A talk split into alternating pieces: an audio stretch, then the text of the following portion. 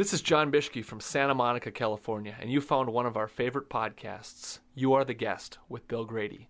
And after the show, check us out at www.learnoutloud.com.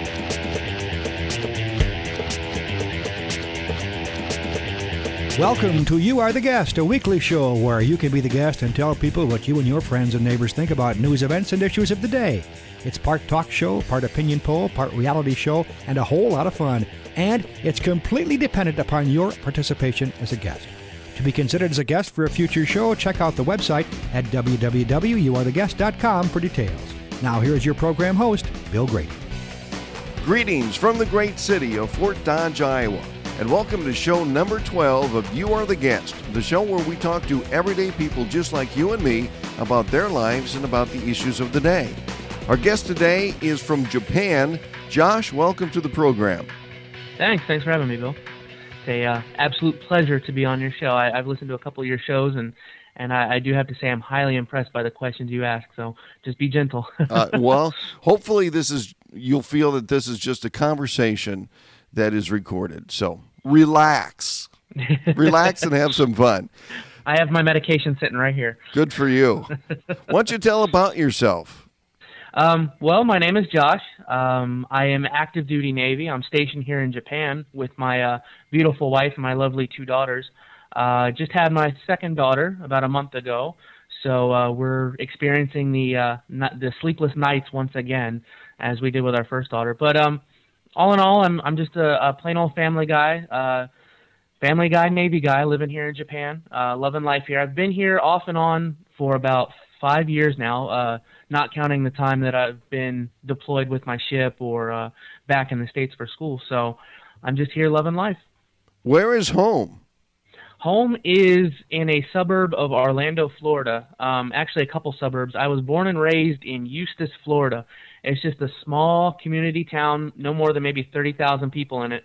And uh, then once my family split up, I went and lived with my mom for a while down in uh, up in Winter Springs, Florida. It's uh, in Seminole County. It's it's about maybe 20 minutes outside of Orlando. So um, I've been a, a Central Florida guy for for my whole life. Um, I noticed your guest on show 10 actually was from Orlando, you know, as well. So I guess it's kind of ironic. Two two episodes away, and you got another guy from Orlando. So why did you pick the Navy? Well, that that that's an interesting story. I um when I was 18, I joined the Navy when I was two weeks uh, after two weeks of being 18 years old. I was working at Universal Studios in uh, there in Orlando, and I was just bored with life. I was tired of of of the uh, the same old routine at, at 18, surprisingly enough. So I need a little bit of direction in my life because uh, just the way things were headed didn't look so well. So I went down to the recruiting station and talked to the Air Force guy because my uh, my uncle was an Air Force Master Sergeant, and you know they gave me all kinds of options and they you know they took me in and I took the tests and they said you know you'll get a great job but you're not going to be able to pick it. You, you get you get to pick three jobs and then we'll we'll tell you where you're going to go. So I wasn't too thrilled about that. So I went next door and talked to the Navy guy and the Navy guy said yeah you'll be able to pick whatever job you want. So that kind of set me off right there. And uh, ever since then, I've I've enjoyed my life in the Navy. It's given me a lot of direction and uh, a lot of purpose in life. But uh, but that that's about it. So. So how long have you been with the Navy now? Uh, January will be six years. I I've been in for six years. My uh, my first I, I originally came in. I told them I wanted to be a hospital corpsman. Um, which is pretty much like a nursing assistant. Um, they told me though, they said, well, your resume says you like computers and electronics, and you know we have this great job. You know, do you want to do you want to shoot missiles and guns, and do you want to work on computers? And I'm like, yeah, sure, that sounds great. So, you know, I got the the big glorious bonus and the the automatic advancement and stuff like that, and I got to go learn how to uh, maintain a radar system and a gun system and and and all that fun, you know, manly destruction stuff. And then uh, out of the blue they said, "Well, we made too many people in your specialty. You're either going to have to get out or uh, cross rate, which is just change jobs." So I said, "Well, I always wanted to be a corpsman. You know, I've I've got a family who is uh, who is who has a background in medicine, and I've always I've always been interested in medicine. So from that point on, I went changed schools, and uh, now I'm a hospital corpsman at my uh, local hospital, which is something new for my viewers because I kind of keep it secret where I work. What's one of your hidden talents? One of my hidden talents. Oh God, um, annoying the hell out of people. now I really um I really can't think of any. I'm an avid. I used to be a very avid horn player. I can uh, I can play pretty much any brass instrument that you can put in front of me. I haven't touched the horn in about two or three years, but that's probably one of my hidden talents that that not very many people know about. What was your first day in Japan like? My first day in Japan was terrible. I uh, I got off the plane, and I when I was transferring from Orlando, I I took a, a flight from Orlando because I was on leave to uh, Las Vegas, and then I transferred from Las Vegas to LAX, and then LAX all the way to Narita. So I was hopping lots of planes, and uh, one of the airlines lost my sea bag, which is pretty much my duffel bag that had all of my uniforms in it.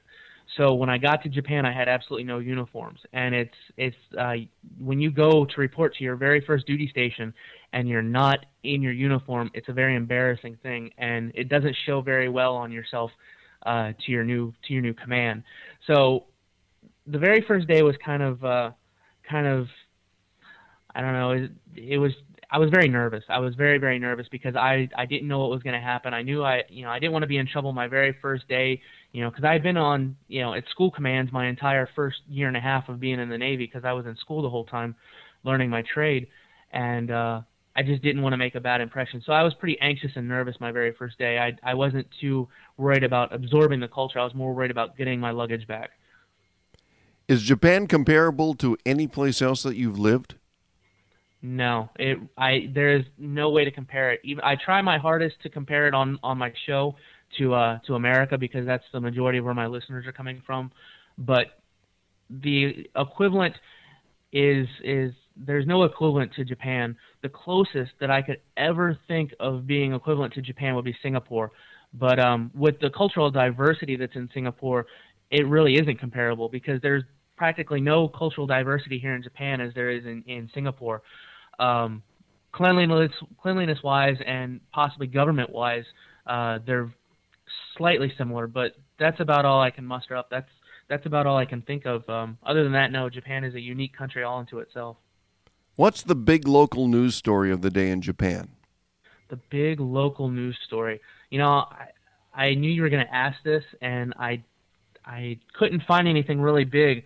Um, recently, we're we had elections. Uh, maybe about two weeks ago, Prime Minister uh, Junichiro Koizumi actually he was unimpressed with the lower house, which is the equivalent of the House of Representatives here in, in the states, back in the states.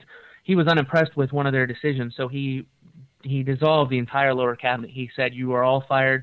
You all need to go back to your uh, to your representative. You all need to go back to your districts and campaign again and try and win your seats back because I'm not happy with the decisions you've made on one of these bills that I've tried to pass."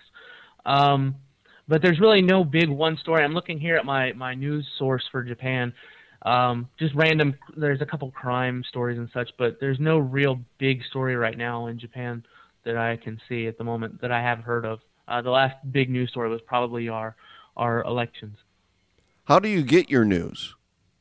I get my news uh, from a, a, couple of different sources, uh, but since I'm I spend the majority of my free time in front of the computer when the kids are asleep, I usually get it from Mainichi Daily News. It's a uh, Mainichi Shimbun is a one of the newspaper companies here in Japan, and they have a website just like every other newspaper company uh, with all the headlines and stories on it. But the unique thing about them is ever since back uh, before World War II, they've also published a English newspaper as well, and of course they have an English version of their website up as well. So um, I always get my news from there. Uh, the news stories that I play on my show, I also get from Mainichi Daily News. From a distance, what's the biggest U.S. issue that concerns you? The biggest U.S. issue would probably be the change in culture, uh, the change in, in personal uh, and self I don't want to say self-respect, but it seems like our country has has started to take a nosedive when it comes to morals recently. I'm not a big, you know, I'm not a, a big heavy Christian. I'm, you know, I'm not a practicing Christian, but I still believe in in in Jesus and all. I'm not, you know, I'm not really into religion that much, but my I was raised with a strong moral standing by my my mom and dad.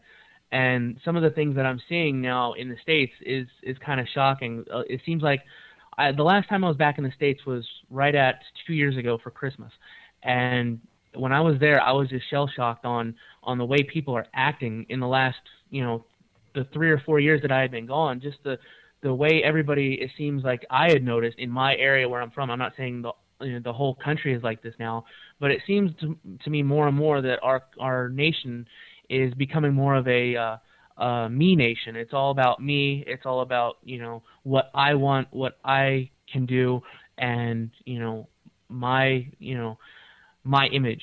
Um, it seems that people are just so preoccupied with themselves that they don't have enough time for anybody else in their lives. Um, that's that's what I've noticed personally. That's just my personal opinion. You know, I try to stay away from from questions like that in in the show because that brings up a lot of controversy. Um, but it, it really seems like our our moral standing as a country is starting to fall on is has starting it's starting to fall apart, and uh, I'm not sure what the, the reason of that is or or what's caused it, but um, it's kind of disheartening to to see all the the stories and it may just be because I'm here in a different country. I notice things a little bit differently because I'm on the other side of the border. But it just seems that, all in all, people aren't raising their children the way that I was raised, or say the way the way that you were raised, or or you know the way children were raised in the past. It seems like parents are are more and more now uh, worried about their careers and and dropping the kids off at daycare so they can go you know fulfill their careers instead of making sure their children are taken care of first. How is America viewed by the Japanese people?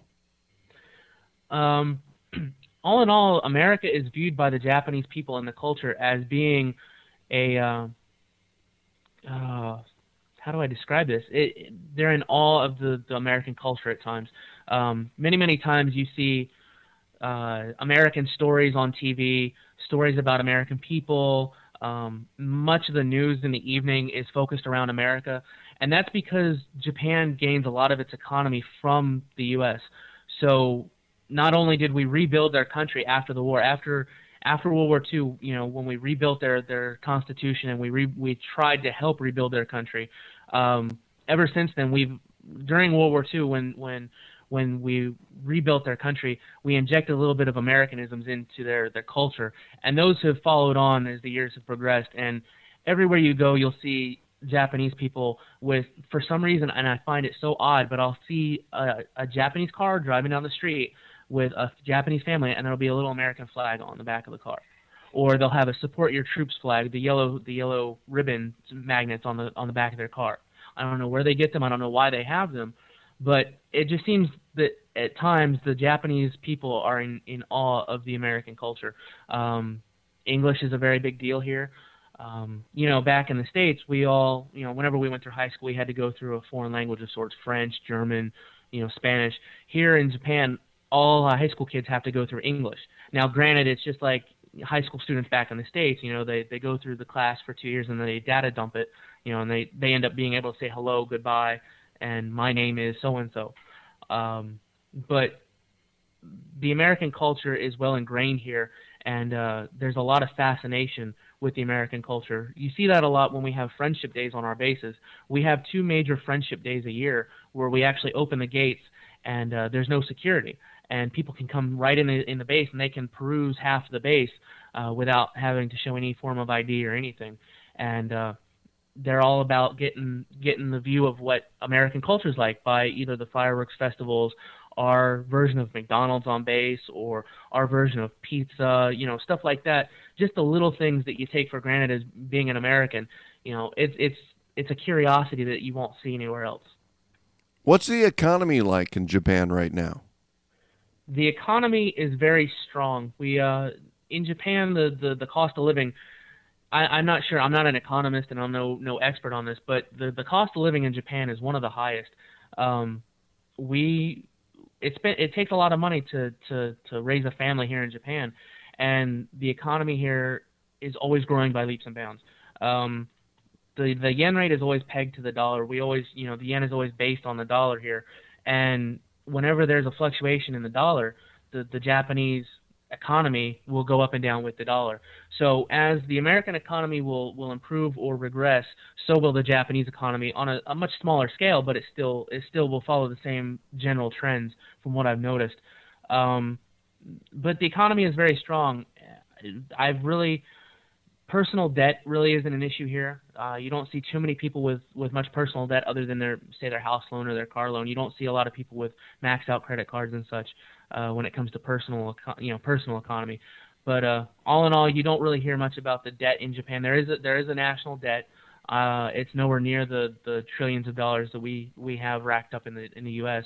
But they have a debt here, but they're not too worried about paying it off immediately, so they can end up having another debt later on in the future. They're more worried about you know a steady progression towards a means of paying off their debts.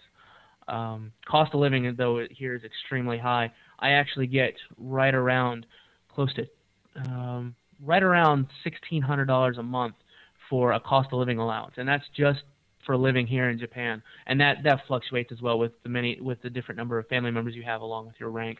That's just a, uh, a Department of Defense pay that I get. What can the Japanese learn from America, and what can America learn from the Japanese? Growth. Um, the American society has always been about growth and uh, and and just putting out feelers for for new developments. Uh, the Japanese society, they they're starting, you know, the way the the country is so condensed here. Uh, growth really isn't as much of a as an issue as say the economy, um, because like I said, everything is so condensed.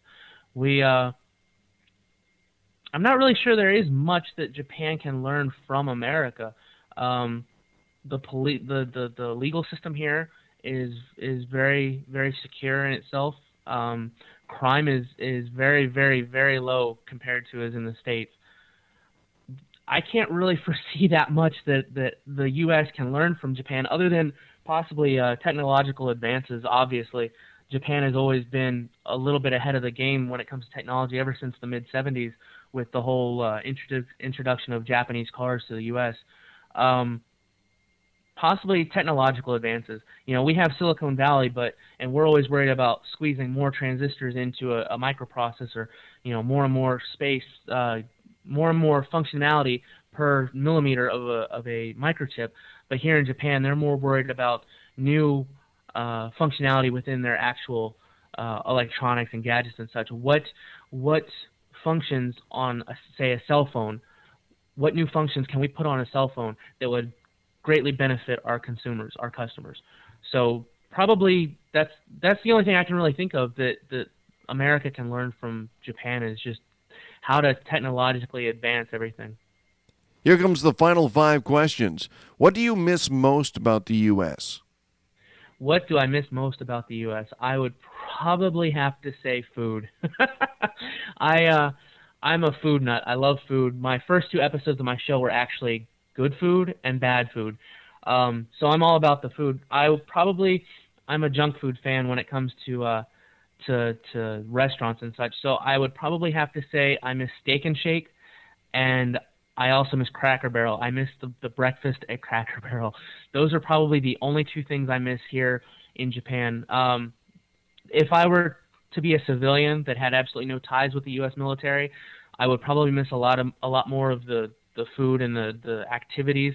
But since I I work on a U.S. Navy base, it's a little America. We have Taco Bell, McDonald's, we have a bowling alley, we have all kinds of of activities that that you would find in the states. So it's not like if if I ever have a uh, a longing for something that I that I miss from the states, I uh, I just jump back to base and go get whatever I need.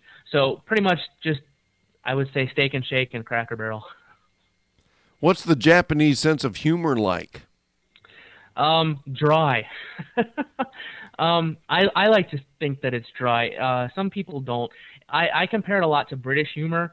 Um, but there's no form of sarcasm at all here in Japan. That's that's one of the unique things about Japanese humor. They use a lot of physical humor when it comes to uh, a lot of insulting and a lot of physical humor when it comes to their comedy, say on TV or within a group of friends. They'll pick on the weakling just like everybody else, and you know, trying to exploit them to to gain a couple laughs. But uh, sarcasm is is not a a known form of humor here in Japan. When you learn it, when you meet a Japanese person for the first time and you use any kind of form of sarcasm, be it an insult to them or you know you're making fun of yourself or whatever, they will view it as very rude because they think if you're being sarcastic, they're actually taking the literal sense of that and running with it. So you just got to be very careful unless somebody unless you're speaking with a Japanese person who is using like American slang. I would stray away from using any kind of sarcasm because they'll look at you with a weird face and think that you're making fun of them. What's the top rated TV show in Japan? probably the top rated TV show in Japan most likely would be K1. Um, K1 is I I know many people in the states are familiar with it. K1 is a uh, it's like a ultimate fighting uh, type show. They do it about once every two months or so. They'll play it like around nine o'clock at night, all the way up until midnight, one o'clock. They'll have fighters that it's it's a mix of kickboxing and and pretty much all the martial arts. You can go in the ring and do anything you want to the person other than below the belt hits. Um, it's pretty entertaining and it's pretty fun. Um, it's not like WWF or anything, any one of the the, the entertainment sports, um, but there is a, a little bit of staging involved. At least that's what me and my friends think when we see some of these fights that go on. Um, but they'll have fighters that, that progress through their series. You know, in each couple months, whenever they do a new show, you'll see the the the winners from the last shows that'll come back on, and they'll also have a couple celebrities from uh, other TV shows that'll come on and actually they'll train for a couple months and then they'll come in and then they'll fight. Two celebrities will fight and they'll both get their butts whooped, or you know you'll have a really a really terrible newcomer fighting a celebrity, and the celebrity will still get their their butt whooped. So um, I would say probably K1 is the number one rated show right now, but that's just me. I really that's that's just what I see. I'm not really sure what the numbers would be though. What gives you away that you're an American tourist?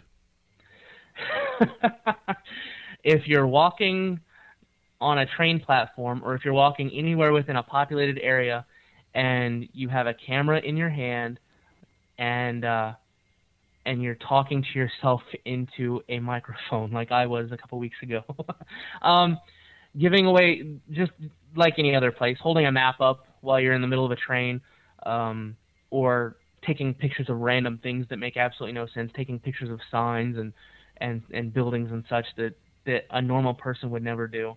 Um, that probably would be a dead giveaway that you're a tourist and you're not one of the the local gaijin.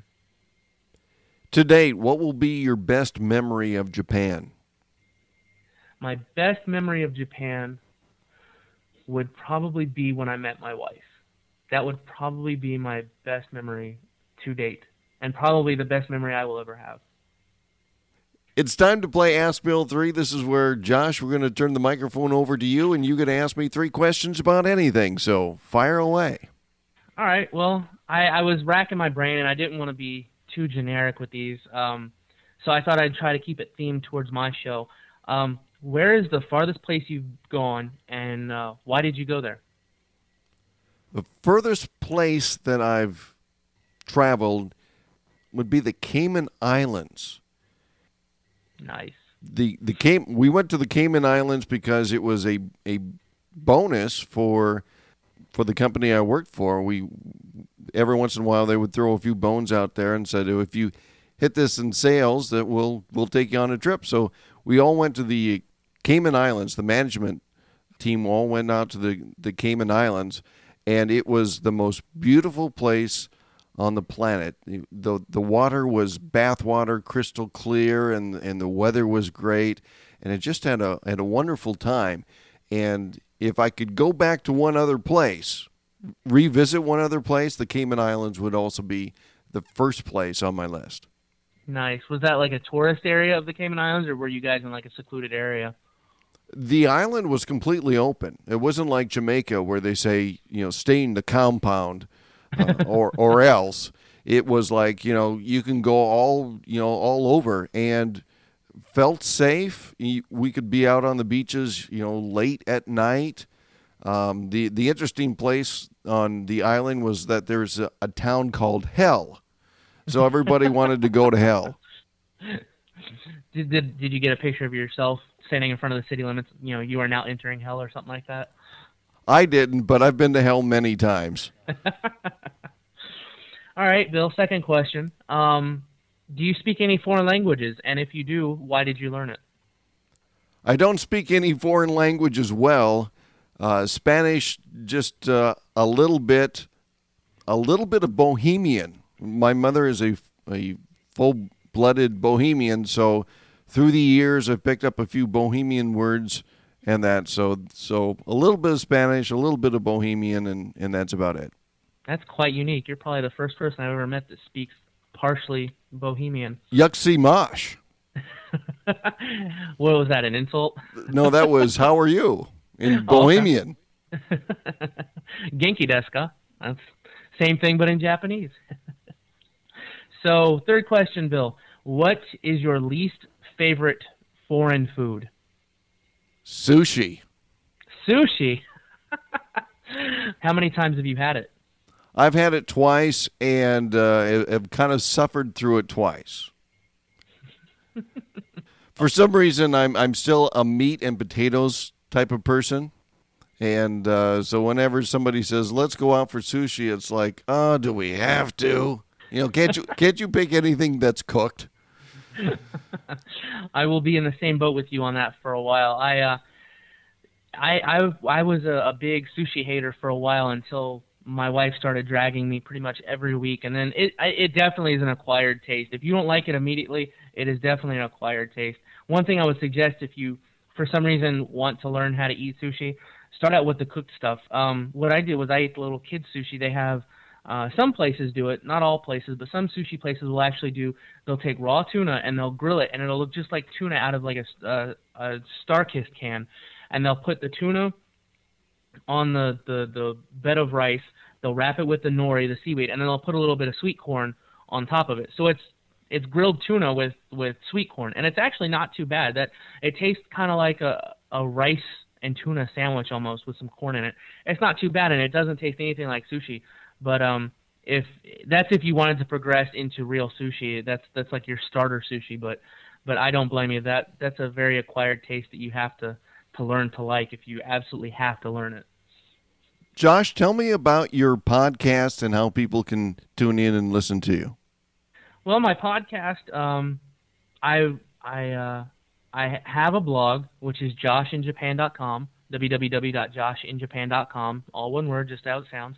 Um, and I pretty much just detail uh, daily life in Japan. I try not to put too many details on the blog. I try to save all that for the uh, for the the show.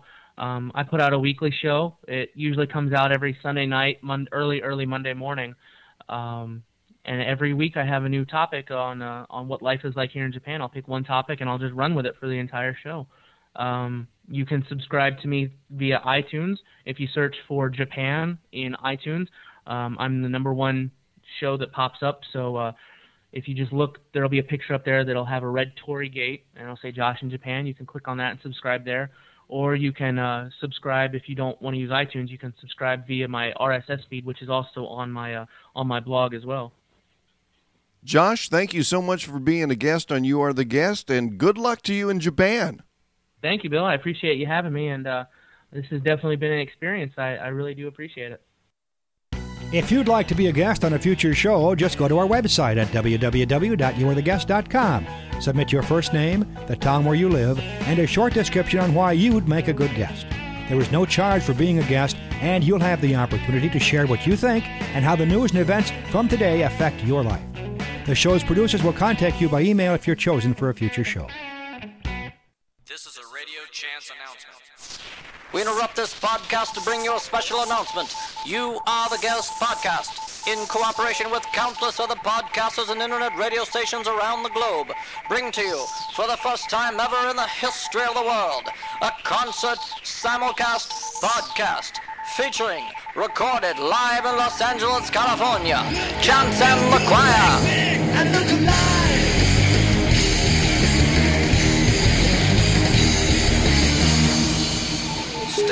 To this broadcast for further instructions. That takes care of show number 12. And finishing up the show are two songs from the PodShow Podsafe Music Network. Up first from Wisconsin is Lorenzo's Music with Hot Water Avalanche, followed by Black Furies and Blacklist. From the great city of Fort Dodge, Iowa, I'm Bill Grady. Thanks for listening.